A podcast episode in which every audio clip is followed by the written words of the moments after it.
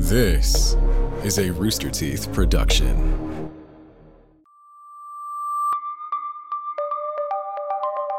The internet is full of mysteries waiting to be discovered, and sometimes it's the simplest items that create the biggest splash.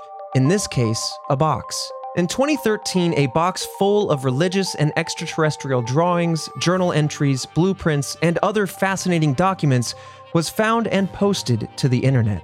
Today, we're going to discuss the investigation into the Box of Crazy. This is Red Web.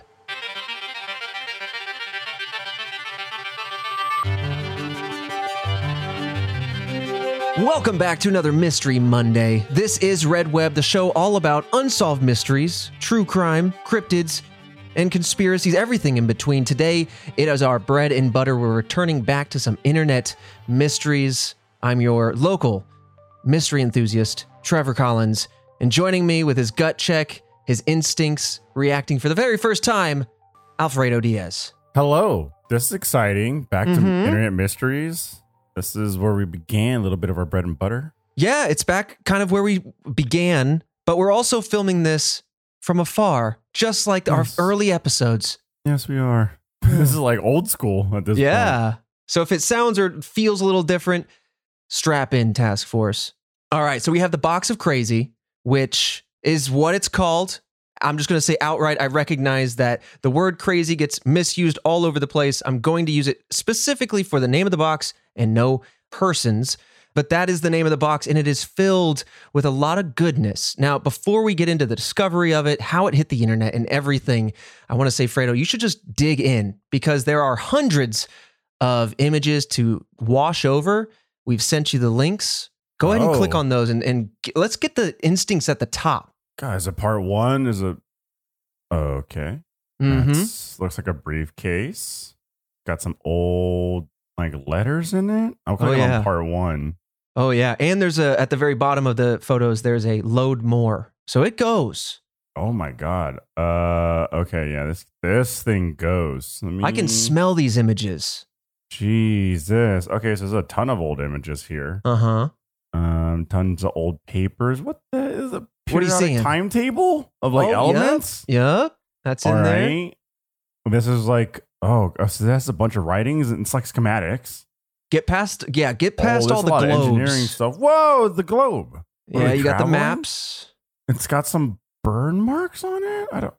What is that? Let me take a gander. Eighty-seven more images. Oh, yeah. So That's this where it really opens just- up. What is this? Veterans Administration Medical Center. Mm hmm. This is a me- like a medical card. That looks super fantasy based. This looks like some kind of like uh mountainside, mountainside like fantasy based sketches, and then Oh, a bunch yes. of like text underneath. Okay, UFOs. Oh, of you've course. you've uh now you've hit the part where the uh the album goes off the deep end as far as all sorts of like it starts normal right? Here's a bit of letters. Whoa. here's some maps. And then it really opens up with ufos spiritual iconography people with wings multiple wings and Yeah, multiple and, like, different animal heads. Yeah, like goose head, and then Goose. there's like tigers or something. yeah. All right. Now now you've got a wash just like a glimpse at what we're about to uncover. Task force as always we're going to post these full links on our socials at red web pod as always be uh, careful when you click on internet links but you know these are photo albums and they have all the good stuff that we're going to talk about I will say this task force. and This is the first time I've said this. I think you're gonna want to click on these. These are these are very interesting, quite intriguing, juicy very juicy, mm-hmm. and quite unique. I'm looking at second images too. Like this is okay. This is a lot of cool stuff, and it's just, oh, man. I mean, you just gotta look at it. We've explained some of it, and it goes Mhm. deeper. Um, And- and we'll this explain this is more, too, as- Good as- look. Okay. Cool. Yeah, as this goes on. So, all right, let me take you back. November 3rd, 2013. There was a Reddit user named Tram Stop TramStopDan who shared these albums on a subreddit called What's in This Thing. This is a subreddit very similar to the other subreddit, the sister subreddit, What is This Thing? But instead of asking what an item is, this is a place where people share mysterious boxes that they stumble across and what might be inside of it. And uh, I I love how many mystery subreddits are out there. That was a lot. Oh, yeah. I've come to learn. And the post itself says this quote, large box full of odd illustrations of an event, aka the box of crazy, found by the trash bins. Now, this box is, as they said, roughly 29 by 38 inches or 74 by 97 centimeters, and that's the wooden suitcase you see at the very top that you saw. Now, the finder said, quote, it smells of basements and dampness. I think we're all familiar with that smell if you've been in older houses, just get that mustiness to it. Now, the first contents that were shared from this box were pages of writing, and the writing that you saw was so neat and so clean, people thought it was from a typewriter, but it's actually handwriting. It's just very neat and proper, very uniform, even. Hmm. Those pages are oddly large at 20 by 30 inches or 51 by 76 centimeters, and many of those pages are also left blank, as if there were more writings to come. These pages were followed by a series of hand drawn maps, as you saw. There's mechanical diagrams, many diagrams of trains, handwritten letters, etc. But many of the drawings also appeared to depict what looked like UFOs and religious imagery. There were so many drawings that the finder had to create yet a second album, as, we've kind of already seen, to make sure that they can fit it all in. And if you're new to the internet, just in case, the Imgur albums we're talking about, Imgur is just a website for hosting photos, like PhotoBucket of old. And these are hundreds of photos. Hundreds, absolutely. Now, it, it took not even an hour for this post to go absolutely viral. Not only did it become the most popular post on this very subreddit, but it also went to the very front page of overall Reddit, which is a hugely popular website, and so I'm sure it got a lot of attention. Now, there's a small snafu here. When Tram Stop Dan is the one who's posting about it, it turns out there's a different user who found it years prior. So, this is the person who found the box, and their Reddit username was Dirty Gremlin. They're the ones who found this box near a trash can outside in Florida. There was also another user who showed up on the scene that was named That's My Box. They came forward a few years later in 2015 and they claimed to be the original owner of the box. As their story goes, they moved into the house where they found this box as well as a plethora of other diagrams and drawings and writings and everything. Basically, they as the story continues, they they found a house that was oddly suspiciously cheap. And when they went in, there was very little furniture, just a desk in the living room, and all of these papers filled this house to the point where this suitcase that we're talking about, this box, was about maybe a fraction of what this whole house contained. Jeez. Oh, yeah. And she even claimed that when she moved in, soon thereafter, there were men in black suits seen outside the house, almost What? as if they were watching. Yeah. Okay, I've come to realize after hundreds of episodes, the men in black are very obvious. They're very obvious for what they're supposed to be. it just seems like everyone is like, oh, they just show up and like, look, you know the attire, mm-hmm. you know what we look like, Right. Eyebrowless, long fingers. Right? And then it's just like, boom, done. Yeah. Like here we are. Uh, there's some suspicious activities that's happening that we will possibly even perform ourselves, and uh, you'll say that you see us, and no one will believe you. right. It's like all those Bill Murray sightings. Which Yeah. ones are real or not? yeah, I love those. But Will Smith going, What you think you saw, you didn't see? No, what you Mhm. think you saw, you saw, but no one will believe you. Exactly. Might as well call these guys the, the gaslit boys. Um, look, to be able to live that life, it's got to be entertaining to some extent, Right. I'd want to be a Men in Black just so I could, uh, you know, right? pop by some some parties, make an appearance here and there. no one will believe you. Right. I was never here. So she moved to North Carolina, and uh, this is where the box gets into the wild. Very reminiscent to the movie Sinister, where somebody moves in and they find a box of tapes. She moved to North Carolina and she accidentally left this box behind, and that's how it got into the hand of Dirty Gremlin, and so on to Tram Stop Dan and then the internet. So, Tram Stop Dan, the way they are involved is because they were the ones who were meant to photograph and share on Reddit on behalf of uh, Dirty Gremlin. So, let's talk then about how the internet reacted to this and what the internet investigation did. Now, there's a lot to look through, there's a lot to pour over, and there's a lot of confusion when reading through some of the writing in here. It can be hard to decipher what they're trying to say as they kind of churn over some thoughts. Okay. That said, we're going to try to take the most clear investigative lens that we've got, uh, the the clearest path that people have been able to decipher. But just know if you're interested in looking further, there might be other corners left untouched here a little bit. But the very next day, November 4th, there was Reddit user Funkifies. I always love how creative the different Yeah. Reddit usernames are. They stepped forward to create yet a new subreddit, a subreddit specifically designed to talk about this very mystery. And they named it Alien Puma Space Train, specifically because if you scroll way, way down in the part one Imgur album, uh-huh. you'll you'll find a diagram of a train. It's just an isometric drawing, gorgeous drawing, by the way, freehand, of a train. And next to that train engine is another train. This train engine is like Puma shaped, but like a large cat with wings. So instead of having the, the, the cylindrical train engine, Yeah. it's a Puma, but then the Puma has wheels and, and it's at the front of a train. And that's the name of the subreddit. All right. I dig it. So by that very morning, thousands of people had managed to find this subreddit. Again, it went super viral and the investigation began in earnest. People began poring over these documents and they realized that these documents were dated anywhere from the 1930s all the way up through the 1980s.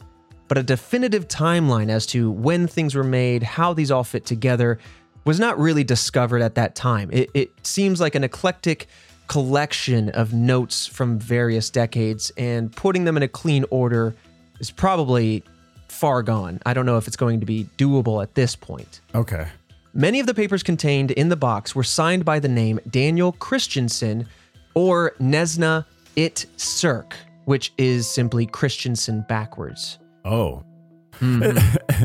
Look, I get these are these are all mysteries. You know what I mean? Yeah. Um, it's just it's sometimes you just go, man. Every part has to be confusing. right.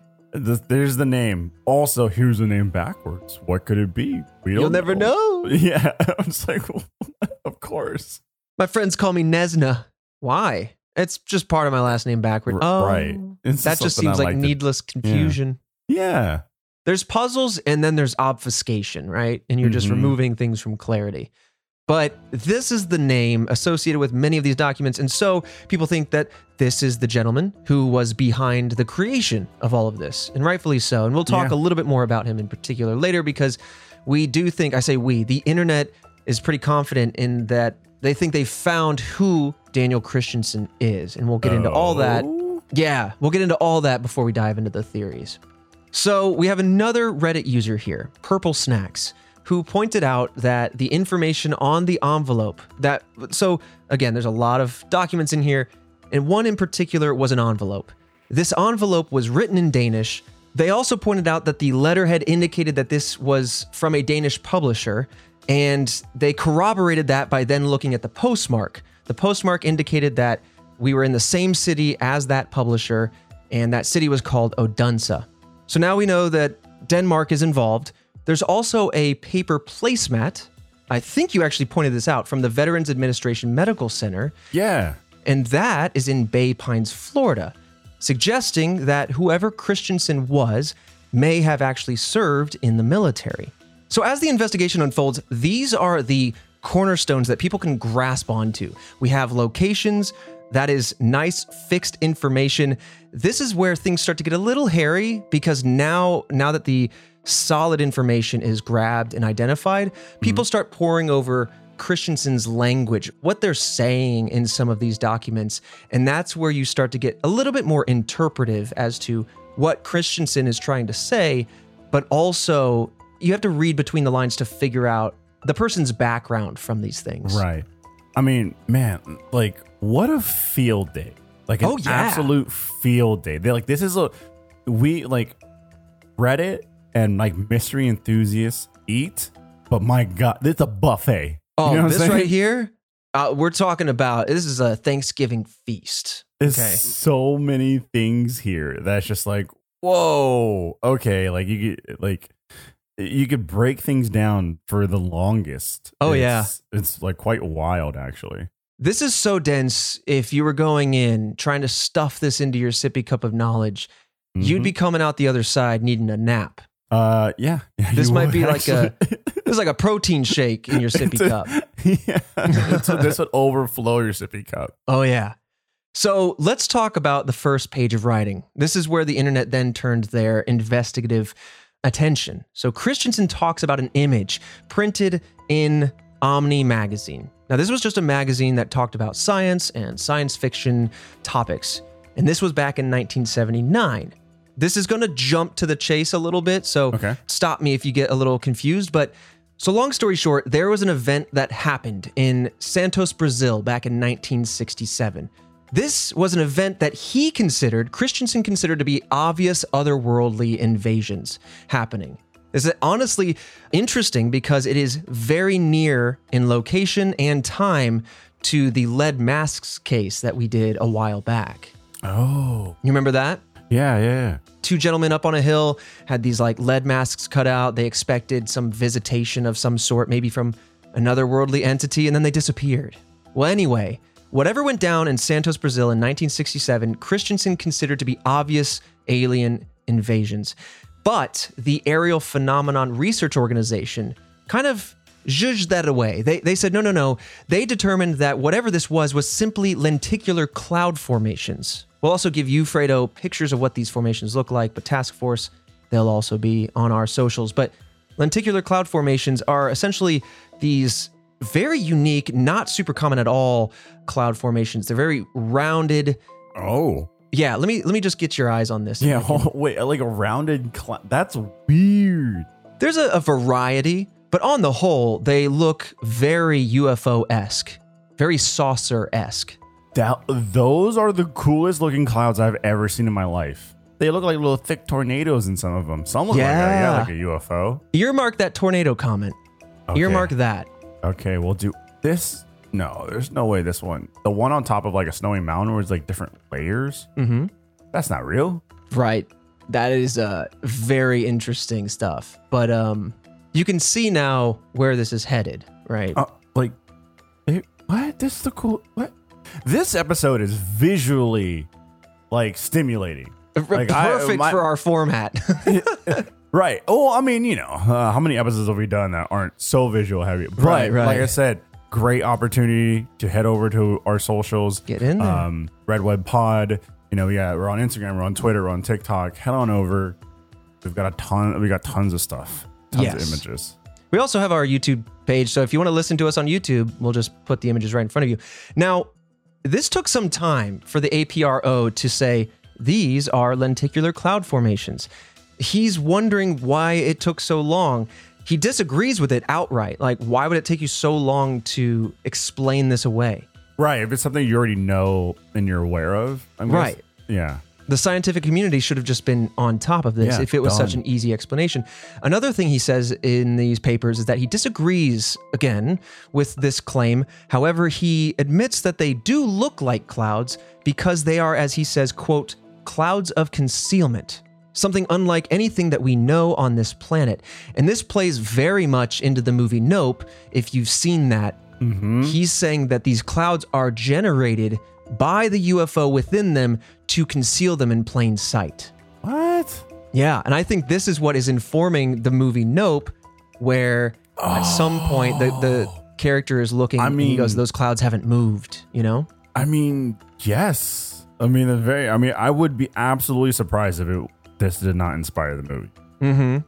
That is. Whoa.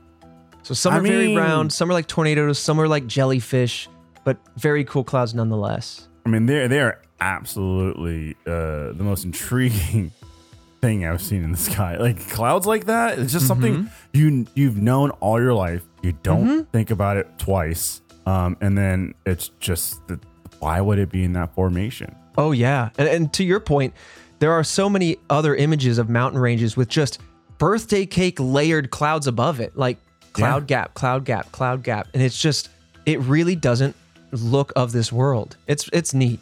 It's pretty cool. It- It's a great, it's a great visual that I didn't know existed. Yeah. So Christensen also claims that the clouds look like something the U.S. military uses to confuse radars via a quote project they call stealth. Stealth in all caps. Now, this implies that there's some inside knowledge that Christensen has to top secret stealth programs going on in the military, maybe stuff that we don't know about. But when Jillian was researching this, she was thinking that maybe he could be referring to plasma stealth, which is a concept of stealth that proposes ionized gas or plasma around a vehicle that would interfere with the way radars would interact with the vehicle itself. Just a new form of stealth or a different idea of stealth. I'm not sure if we pursued that, but either way, trying to ground his idea of these clouds being a stealth tool.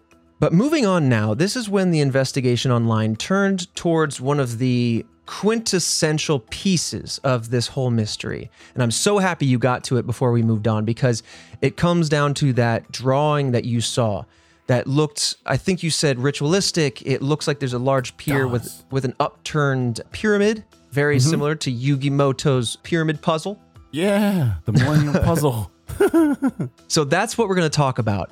This is a real place. I'll just go ahead and throw that one out there to blow your bean. But Tram Stop Dan points out under one of these drawings, quote, "It seems that the artist saw something in Tampa, Florida in 1977 that changed him." We got that date because that date is written on one of his drawings, but specifically July 7th, 1977. And on this date, Christensen supposedly witnessed as he says it in his own drawings, an extraterrestrial visitation. Oh, here we go.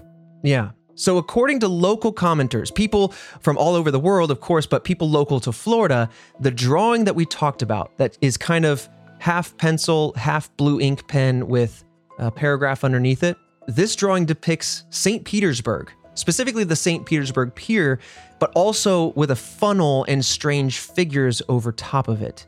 Under the picture, it says, quote, touchdown of the Tampa Bay tornado, transcendental physics, end quote, as well as the paragraph that I'll read excerpts from here in a second. But it very much looks like a tornado shaped object reaching down from the sky, touching at the very center of this upside down pyramid shape, which did in fact exist on this pier decades ago. I don't believe it's there, there anymore. But up in the sky, in a circular formation around that tornado, you see that jellyfish cloud formation. And the question is is he drawing that lenticular cloud formation or is he drawing what he sees to be UFOs using a special type of cloud stealth? Aliens. Aliens.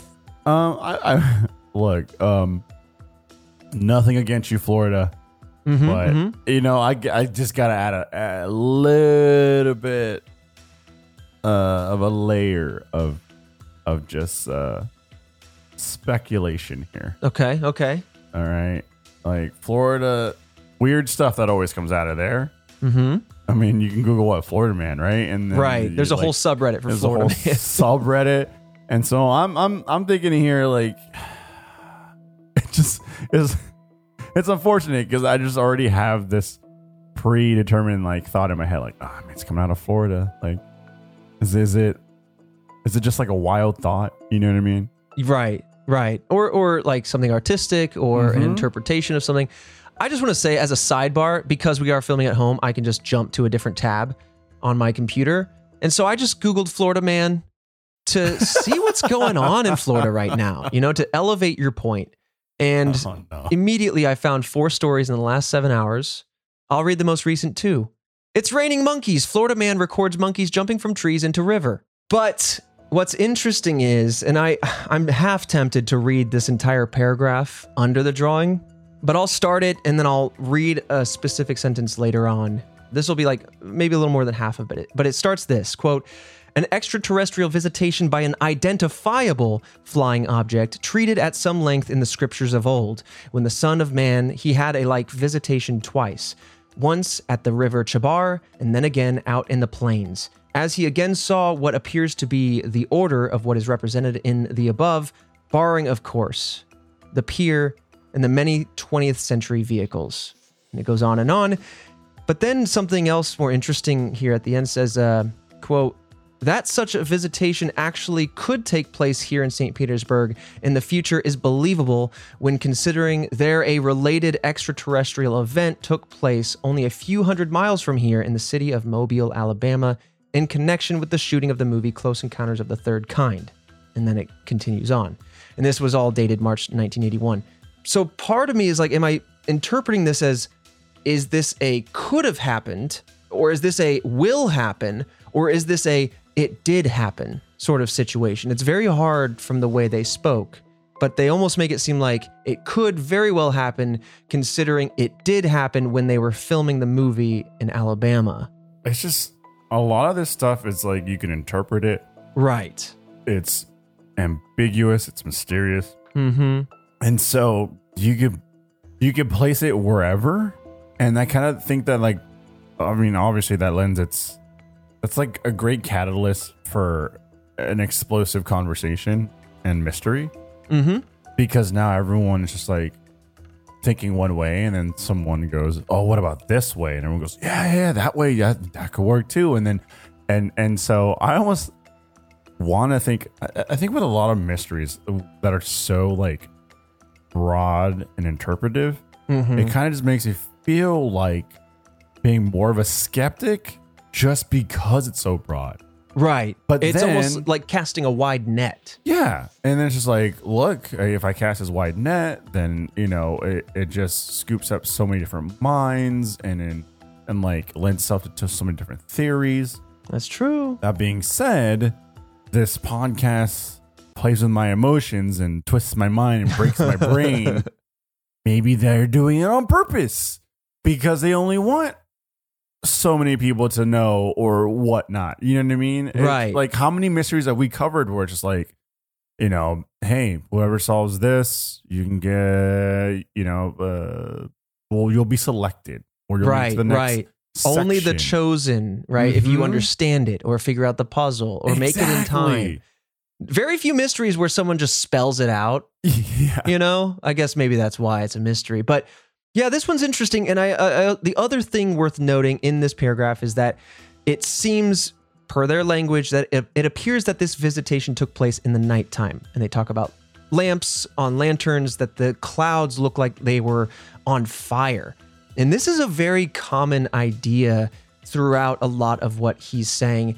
I know that Christensen tends to reference the book of Ezekiel, and we'll talk about him here in a second, but references a lot of biblical language, talks about angels, and I think that he's doing something that is kind of becoming a little bit more common now where UFOs, the idea of aliens merges with the idea of Christianity and religion, and that these angels are actually otherworldly beings, and that they're vessels that we see as these concentric gyrospheres, right? That fuel and move their vehicles.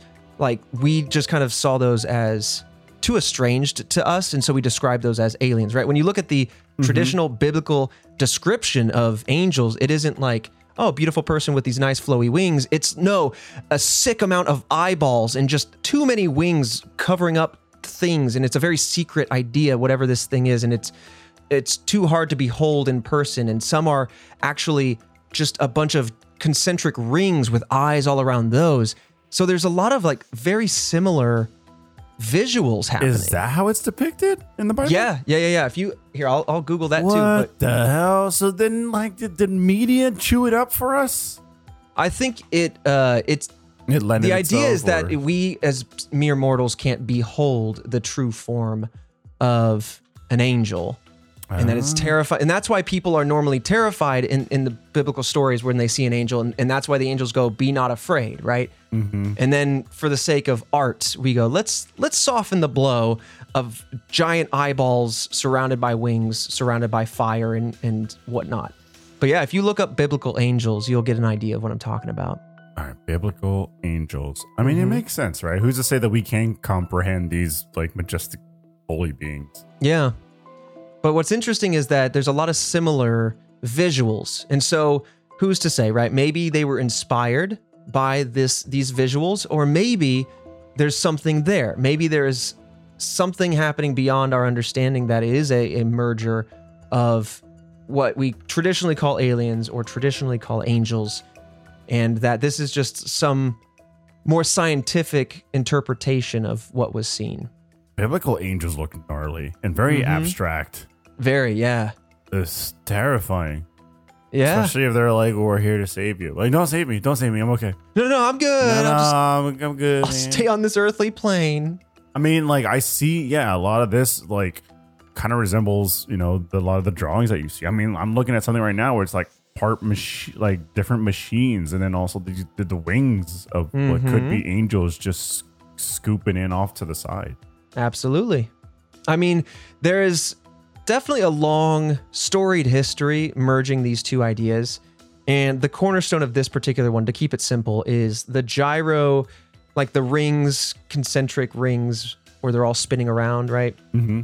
that surrounded in eyes is one of the images of an angel, but it's also per Christensen's drawings are also the source of movement for whatever these UFOs are. And that we separate the two ideas as two distinct things, right? But instead, Yeah. Christensen is proposing that they're they're one and the same, and that there are just two different interpretations of them. Oh. Mm-hmm. Okay. So that is like, again, relatively surface level considering the hundreds of drawings that are in there.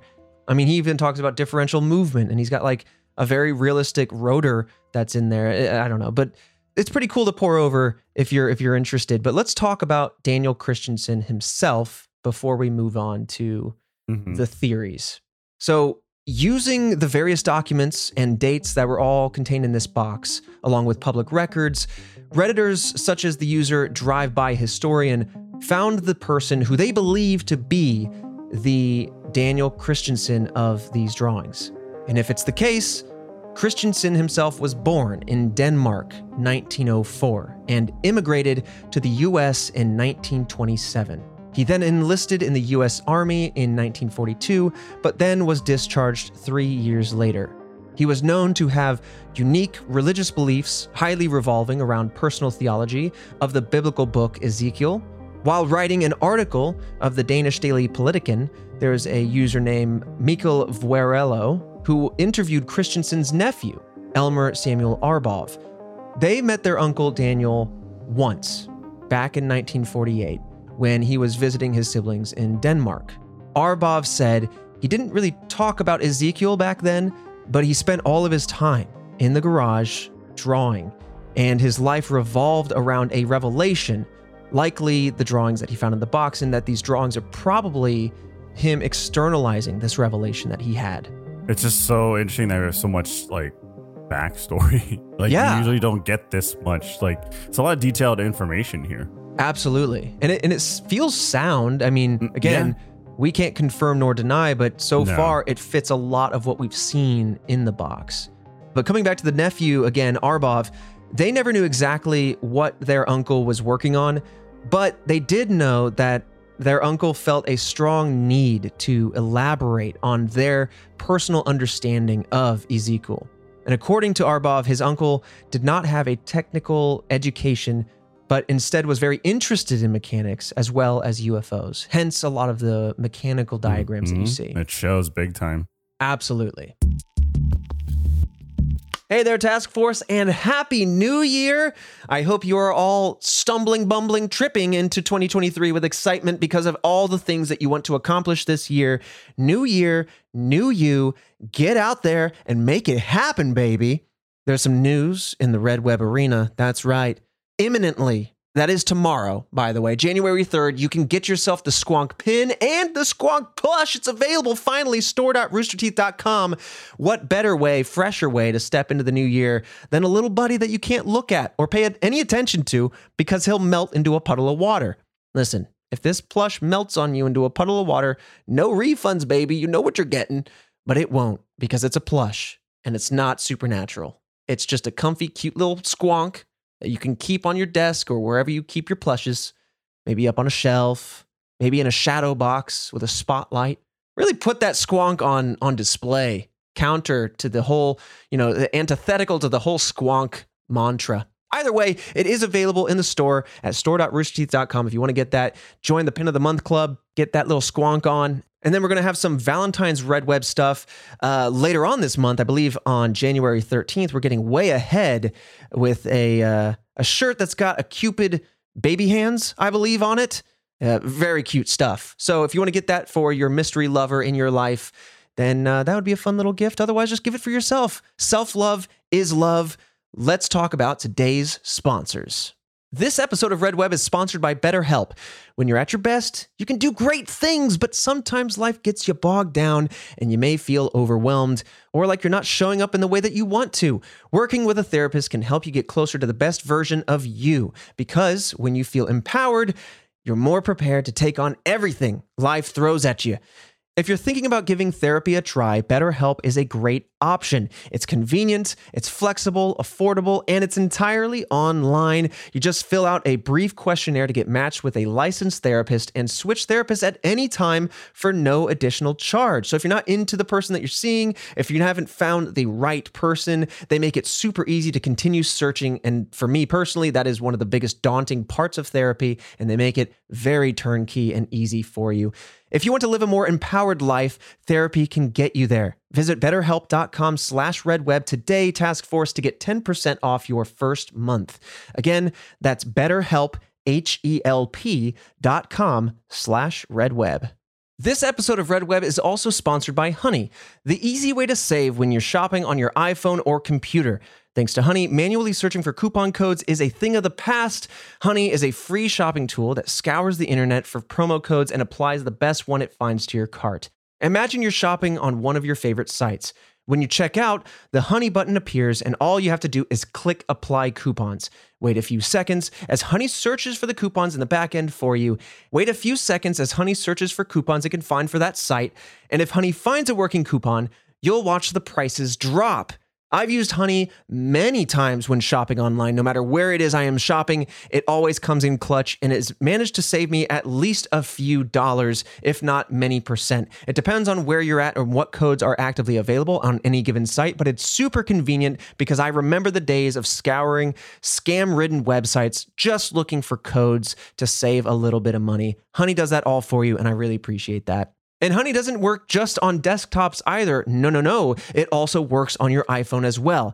Just activate it on Safari and your phone, and you'll save on the go. If you don't already have Honey, you can be straight up missing out. And by getting it, you'll be doing yourself a solid and supporting this show. Get PayPal Honey for free at joinhoney.com slash redweb. Again, that's joinhoney.com slash redweb. This episode of Red Web is also sponsored by Babbel. One of the most exciting things about the new year is that you have no idea what adventures are in store for you. From new travel experiences to new jobs or simply picking up new skills, there's no better way to prepare for 2023 than by learning a new language with Babbel. Babbel is the language learning app that's sold more than 10 million subscriptions. Thanks to Babbel's addictively fun and easy bite-sized language lessons, you can feel confident no matter where the new year takes you. I love using Babbel because I love language. I like to use the app to keep my French on top of my mind and make sure that I'm not losing those skills a little bit, but I also like to meander around the app and dabble with some other languages.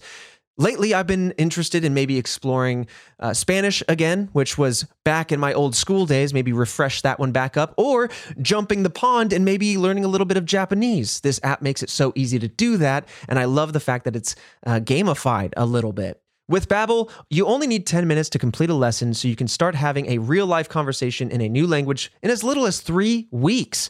Other language learning apps use AI for their lesson plans, but Babbel lessons were created by over 150 language experts and they're voiced by real native speakers, not computers. Right now, get up to 55% off your subscription when you go to babbel.com slash redweb. Once again, that's babbel.com slash redweb for up to 55% off your subscription. Babbel, language for life. And with that said, let's dive right back into the mystery. But with that said, before we move on, are there any questions, anything else you want to dive into with these images? Otherwise, we can dive right into the theories. No, I just been scrolling through these images because they're cool, Right? so, so they're, they're just. Uh, I'm just so enamored by these images. Like they're just everything is like fantasy with a little like like machine fantasy, like Right. Yeah. and then like some of them uh, like are different or a part of the same set. I mean, interestingly enough, some of these images look like they're just like okay, here's the overall looking image, and then like there's oh, or I mean, I guess it could just be photos that are just taken up closer, but there's a lot of like, okay, here's the photo, the way it's I guess at least presented. Mm-hmm. Here's the wide shot, and then here's a lot of the tighter shots. I mean, And like these angels have like faces on their chest. Oh, yeah. the armor is intriguing. Tons of different diagrams.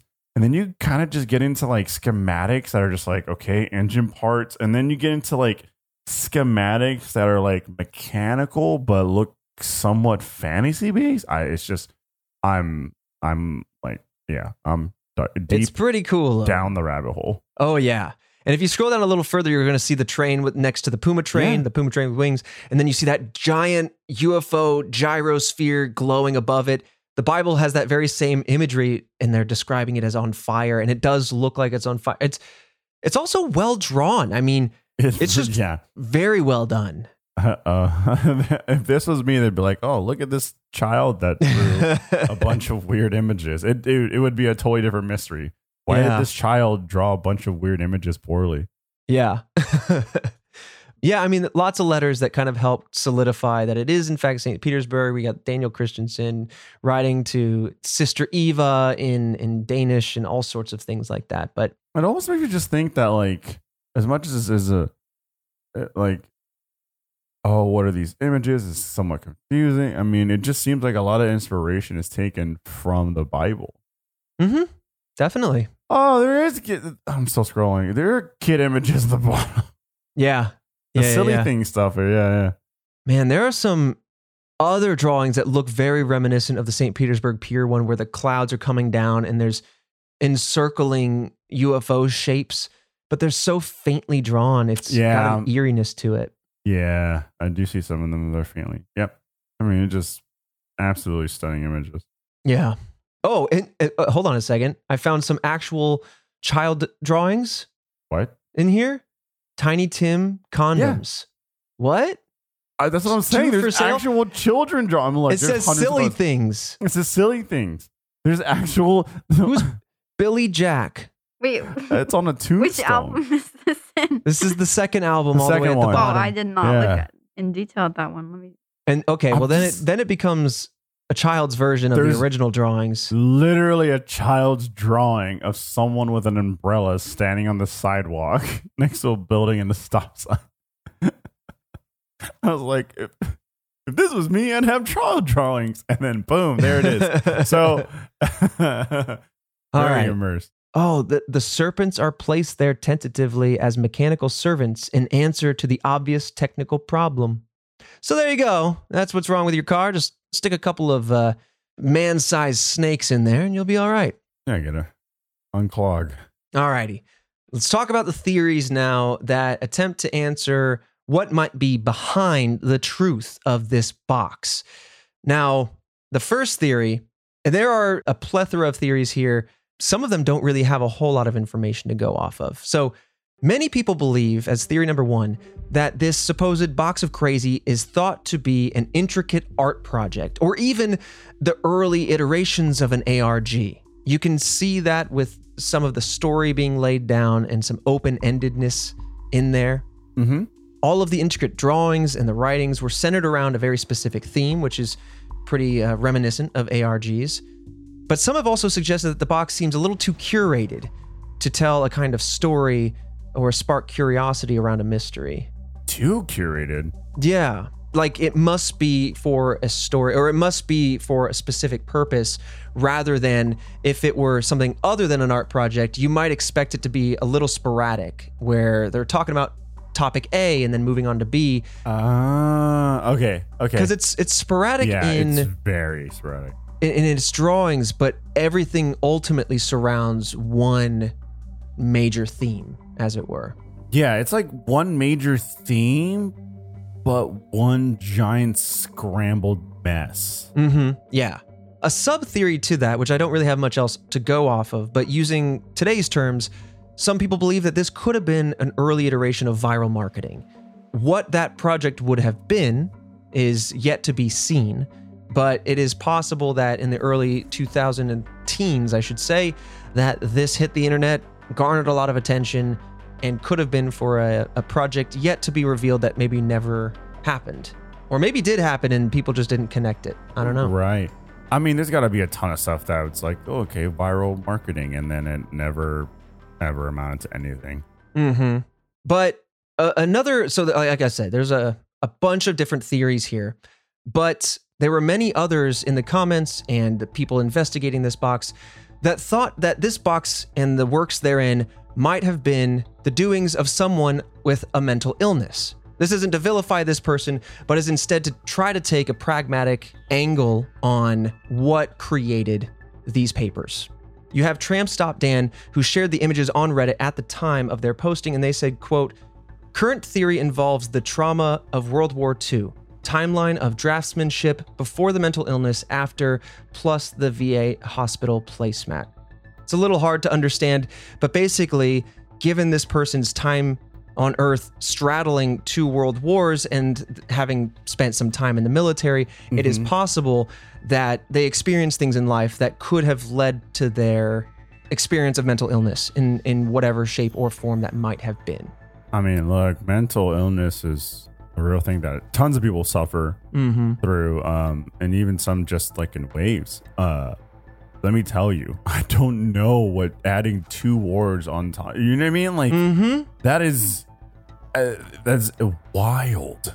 Yeah. I mean, I'll be perfectly candid for the sake of this podcast. I'm always very hesitant to talk about or at least misposition mental illness in theories uh, Mhm. of most mysteries because of the very nature that I don't want to, make it be the villain or the cause of any sort of like negative thing.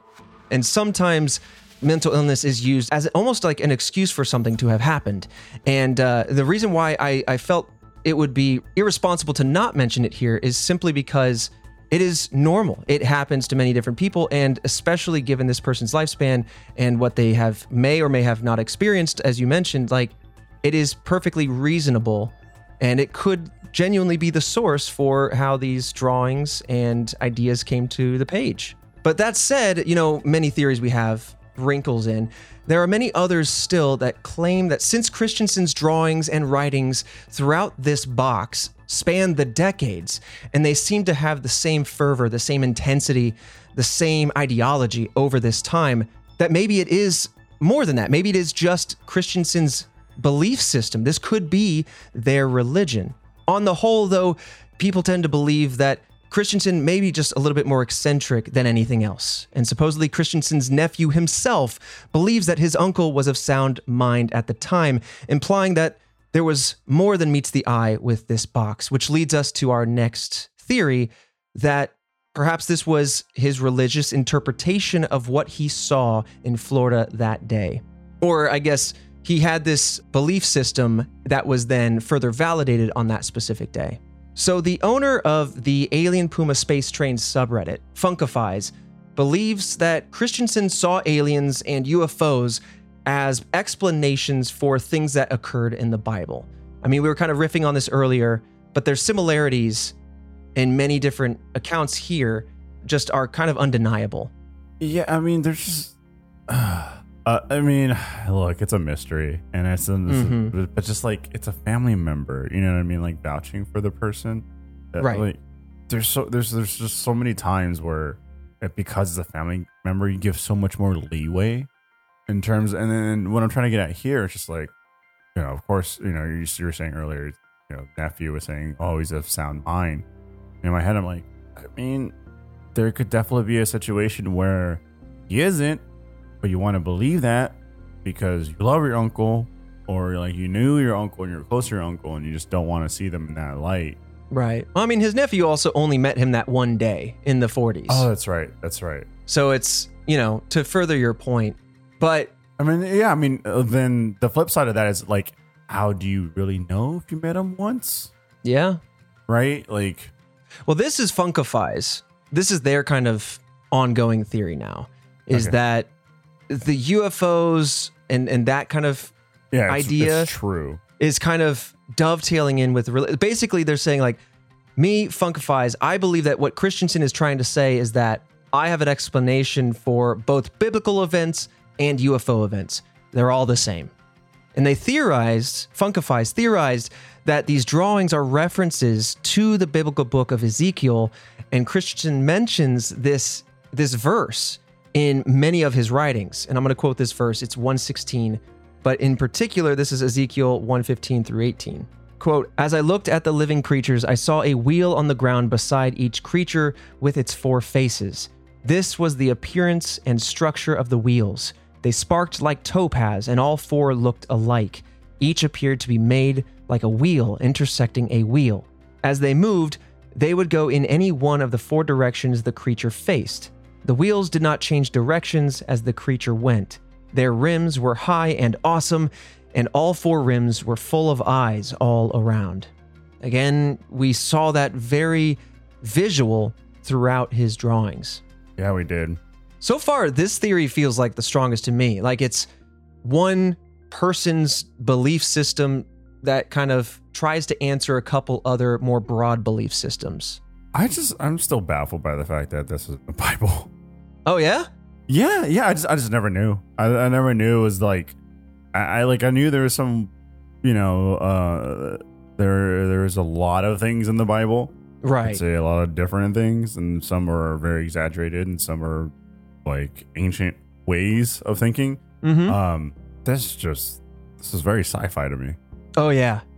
Yeah, ne- right very- next to like- all like- the uh, problematic, archaic belief systems and, and Right. actions are also things that also fall to the wayside. I know about Yeah. this stuff because I I find a deep fascination in all sorts of history. But but you're right. You don't know about like the concentric rings of fire with eyeballs all around them, typically as a depiction of of an angel or of a flying To- thing. especially like to this extent and to this much detail. yeah, I mean, yeah, again, it's just like it, to me, it's such an easy grab, right? Like, Mhm. let me just take this event that is uh, my way of looking at it random and apply it to this abstract line. You know what I mean? This Yeah. like abstract line in the Bible, right. A- a- and so it just you just kind of go, I, I, yeah, you know what I mean? Like, Yeah, you know that's a good point. What this feels like is it feels like someone who uh, we've already covered this. They're they are fascinated with mechanics. They don't have a background in, in mechanical engineering or anything, right, but enthusiastic about but it. but they like it. And so then with that particular passion, if you read an excerpt like this, you might start instead of looking at the Bible from a scientific and spiritual lens of that, you look at it from a pragmatic and engineer based. You start to go, hold on, they're talking about like these rings that move and fly and creatures of fire. Like, I think I can make something out of it. I think I can understand that from a mechanical standpoint. So I don't know. Th- There's something really fascinating about this particular interpretation of it all, yeah, but but also very unique. Yeah. I mean, it, it definitely like tries to round it out, Mm-hmm. you know, and like it, it encompasses everything. Mm-hmm. But so much of it's just so ambiguous, and you're applying like the Bible, which is very like you as, as like straightforward as it can be. Like it's a lot of it just like up into your interpretation. You know what I mean? Well, it's also been translated Oh, two dozen times on right, the way here. So. And so it's like you're just mashing those together. Yeah, there was another user with another fantastic username, Bros with a Bat. They expanded on this theory, stating this quote, the mechanical style with which he drew the objects in the sky could mean that rather than thinking these were divine gods, he believed that these were mechanical objects and these literal beings were coming down not by divine powers, but with technology. He draws these flying technological ships that he seems to believe existed, and then he has designs and drawings. Perhaps he is working on how to create an actual piece of technology based on the biblical descriptions of the flying ship and the wheel within a wheel. I mean, that was very well said. That person in two paragraphs or less Jeez. simply stated what I was trying to say. But yeah, but yeah, I mean, I I think that that is entirely possible. What might Yeah. be happening here? I agree. Yeah. Before we move on to the next one, um, the events depicted in Christensen's drawings actually did happen. Not so much in the tornado and alien way, but on July 7th, 1977, there was a tornado not too close, but really not all that far away in Pasco County in Florida, north of Tampa.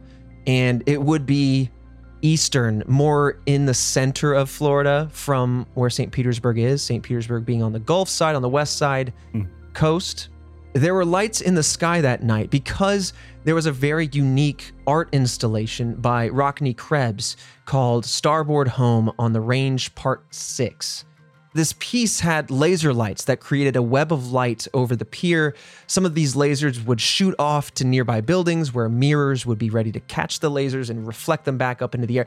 And so it created this really cool imagery, like a web of lights in the sky. That's elaborate. Very, especially with that upturned pyramid being on the pier that was already there. And so you you all of a sudden have this very otherworldly scene. And some people believe that maybe this is Christensen's interpretation of what happened. That's why I wanted to read out earlier where he's talking about, well, something has happened like this over in Mobile, Alabama when they were filming Close Encounters. Mhm. So, whether I'm saying it happened here now or not, I'm saying it's possible that it could happen. That's where the ambiguity that you've referenced kind of comes out. Yeah, I was about to point that out again. and just like, Mhm. not saying it just look, not saying it's happened, but I'm it saying yes and no. right. And I was just like, it'll lean me one way. Because Mhm. at that point you just leave it up to anyone that wants to interpret it any which way they want. And and then it's like the people it kind of just makes you think makes you think of the people that are like doomsday sayers, you know? yeah, Where it's like this day, that's the end of the world. No, it didn't happen because the you know it's the that. rationalization. But this day, like there will be a fire that engulfs the planet. Actually, Mhm. no, it was just the forest fire. Uh, it was it's a bit, you know what I mean. Instead of Right, just keep right. kicking the can down the line. Exactly. Yeah, I mean, there's definitely room in this in this particular mystery for that very same kind of thought process. What's interesting though is as as normal as that sounds to to us here, light shows like that back in the 70s especially were not super common. And so it is worth mentioning that Christensen was not the only person that reported seeing UFOs that night. Other people in the area saw this light show and also thought something otherworldly was happening. And I can believe it. It really is a unique setup that they were creating with this art installation. I just want to know where parts one through five were. Yeah, I mean, here's the thing: like you did that nowadays, it would take Mhm. me a second, and this is like modern day. You know, technology is far more advanced. Mm-hmm.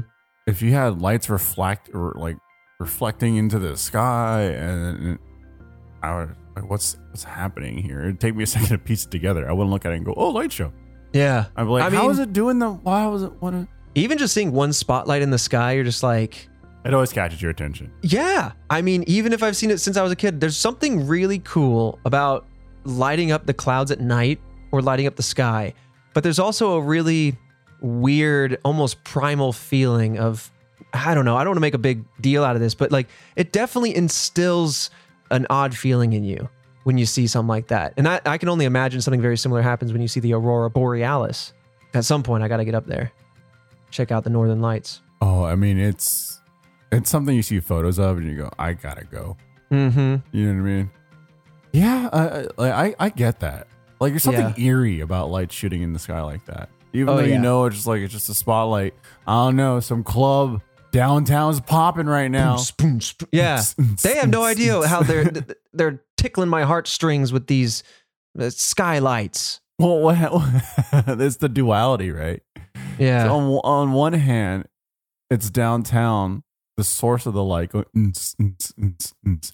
Then you cut miles away, task force member looking up into the sky, and their hearts going. "Nts, and then nts." it's like do do do do do do. You know what I mean? Like yeah. it's the red web intro. yeah.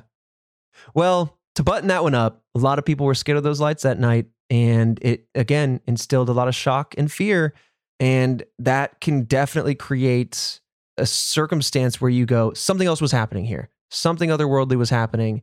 The rationality has left my mind, and uh, it, it's possible that it kind of uh, evoked Christensen's deeper beliefs that something else was happening. The next theory, I think, we had to address, right? Steer into the curve. was this a cover up for a real UFO encounter? Because a lot of people have theorized that this this explanation, uh, all the other previous theories, et cetera, et cetera, could be cover up for a real UFO encounter, and that this, whether the UFO is alien in nature or top secret project, that's yet to be determined. Because part of this thing is also, was were we seeing this stealth project, capital all caps stealth project that he referenced earlier? Were we seeing that in front of our very eyes? Was this very much like the other UFO sightings of the earlier decades, where people see lights in the sky and then the government goes, no, no, no. Oh, by the way, decades later, we have a stealth aircraft. That's what people are wondering. Was it aliens or was it this stealth project? I don't, you know. Yeah, see that's the thing. And, and and, like I have this weird like unfair frustration for this specific type like this specific theory that applies itself to many mysteries. Hmm. Or it's like, was it really aliens? Or was it something the government was like like ah just man, you know, like I don't, I don't know. I just I hate that it could be either or that, right? The extreme of like aliens are just like, oh, we're just trying some stuff out. Mm-hmm. like they're I always mean- paired together and then I guess that's the thing is like when you when you think UFOs, you think aliens, or now they're called UAPs to be a little bit more specific. But either way, a UFO could it's just unidentified and it's just flying and it's just an object, and so that leaves room for for vagueness. Was this just the government trying something fancy out there? Oh, it most definitely could be. I mean, it's happened already before. Well, did, been- did you see like last week they unveiled the what was it B twenty one, the new No. stealth? Yeah, the North uh, Northrop Grumman B twenty one Raider. They unveiled that thing, and and you and I have been talking for since the beginning of this podcast that there could be a yet to be unveiled stealth aircraft now that could be the answer to existing UFO sightings now. And here we have it, yet another. You know, all the stuff that happened 20 years ago, we'll see in 20 years from now. So who Right. knows when this thing was flying around being tested? also okay. Maybe it's because we've got something newer and even crazier. But why are we announcing this stuff? hmm Because it's already known. They're not gonna. Okay. They're not gonna announce it when it's new. Okay, I feel like this thing's done its job already, and then they say, "Okay, Right. by the way, it's here." that make that makes sense. I guess like other governments and higher ups, and Yeah. like whatnot, and pilots and the inner and outer circle know. yeah. But it's just to me, I was like, oh, why? Why are you saying so? Shh, quiet. why, yeah. Shh, no. No press Stop it. release. It's still stealth to a lot of people. Yeah. I mean, that's the thing. You probably have right now flying in the sky without, you know, a, a regular citizen knowing. You probably got the the B31. You got the B41. And we're going to hear about those in a few decades, but they're flying, making it look like aliens are out there. We'll hear about those in a few decades. Oh, we most definitely will. I mean, we talked about it before, like, like even just like ground troops camo, all that kind of stuff. Like, there's got to be some. I mean, I'm sure they're trying to test like super sci-fi stuff. Oh, yeah. Oh, yeah. But coming back to this idea of a UFO cover up, in Christensen's writing, it is worth mentioning that it does appear that he was aware of this art installation at St. Petersburg Pier, which draws into question the again, it's the ambiguity in play. Did That's he did he believe it was an encounter? Did he believe it was an art installation? Or was this kind of saying, yes, I know it's art installation, but what if? It could have been, right? yeah, I mean, again, all of this could just be inspired, Mm-hmm. and that's that's the thing. Right. So now, under the lens of him knowing that this is an art installation, he expounds upon that. He supposedly believed that this art installation was depicting Ezekiel's wheel, the very wheel that we read the excerpt from earlier. Mm-hmm. And he also, again, bringing back that Brazil 1967 situation, he believes that that is what happened there as well. That this Ezekiel wheel of of ancient times, of biblical times, was once again seen in modern times, both in 67 and as well as, I believe, 77 here in Florida. So perhaps what he saw that night wasn't actually a UFO, but something that resembled Ezekiel's wheel, which could be referred to as a UFO. I mean, just like what as a sign, or I don't I don't know. you know what I mean? Like, Yeah, like a visitation. right? He says the weirdest thing. He says this author, being a and I think he's referring to himself, this author, Mhm. being a resident of the city whose newly constructed, quote, landmark is the center of the picture above, have found it suitable to depict the phenomena as shown. So, yeah, is it depicting the phenomena or what? I don't Hmm. know. It's it's I can I- see where the mystery is stemming from. It's it's the ambiguity Yeah, and the I'm saying. potential for it to be three different things. I personally, and we're not done with the theories, but personally, I really think that this is a their interpretation of religious events, and I think that they are perhaps projecting their inner religious revelations onto the local art installation, onto history in Brazil, onto other things that makes sense to their core belief system. I think that's totally possible. I mean, you see that a lot with everything, right? You just kind of piecemeal stuff from different times and uh, uh, different events, and you go this, and then you make it fit into your narrative. Right. I mean, if you, especially like if uh, you're you're impassioned about whatever it is, your the thing is right. It's it's. I'll make it an even more simple example. Like if you bought a red Honda Civic, odds are you're going to see a red Honda Civic out there, and you might start seeing them everywhere. The point is, if something's on your mind a lot, you will probably start to see it in the world more frequently because Oh yeah. that's the filter you see. We- We're, we're pattern recognizers, right? I mean that yes, the car uh, the car example is perfect because that's exactly what happens. Mm-hmm. well, this one says bonus theory. Before we move on, Jillian, do you want to deliver the bonus theory to us? I'll do my best. So, because the box is full of so much information and so few answers, some researchers have speculated that the box may belong to a set where other documents rest. Remember when we talked about the house? If this Mhm. if this house is real, there was more stuff in there. Yeah. oh, that's right. So maybe this box is one of many boxes. So you, oh, maybe there's other boxes floating out there. Yeah, Well, if it was found by the trash, do you think maybe um there's more in maybe the some trash. landfills are filled with mystery now? Oh, I mean that's long gone at this point. Yeah. Um, Reddit user Oh My God It's a Bear was the one who proposed this theory. Quote, from the 40 year difference in documents, but such similar tenacity in the idea, it leads me to believe there's much more where this came from. Um, the user also points out that the scratches and shape of the box could suggest it was once stacked with others that Christensen could have built. Mm. Um, the same width of the strip, or this is a quote, the same width of the strip of wood that serves as a right leg is about the same width of the area directly above it on the top of the box, where another would sit on top of it. Oh. So the bottom of the box has a pattern that is almost emulated on the top, i.e., something identical Yeah. sitting on top of it. I love that idea, especially since this one only came to the internet because someone moved to North Carolina and forgot about it. It is possible that some of these got thrown away and that the others could just be kind of family heirlooms or in someone's house like I don't know I moved here and this was here and they don't know about this mystery so they just leave it be. Just leave it. Yeah. I mean Oh, the man. number the number of discoveries that just go to the wayside because people just go, oh, that okay, this must be Yeah. something random. Oh man, I'd be so excited, Jillian, if another box just wound up showing up at some point. I need another box. Yeah. well, ooh, I love that bonus theory. But that has been the named box of crazy. Fredo, from start to finish, how did this journey look for you? Uh, I'll, I'll be honest. I didn't think it was going to get biblical. I, I didn't think it'd be. I thought that it would be something that we would like lightly touch on. Mm-hmm. I didn't think it would really take over a lot of the conversation. I'm I was kind of geeking out because I love indulging in in some of that ideology a little bit. Mhm. and uh, because I, I don't know, I just find that really, really fascinating. Yeah. Historical stories with a, a blurred line of real or fake, right? Mhm. It's uh, it's fascinating.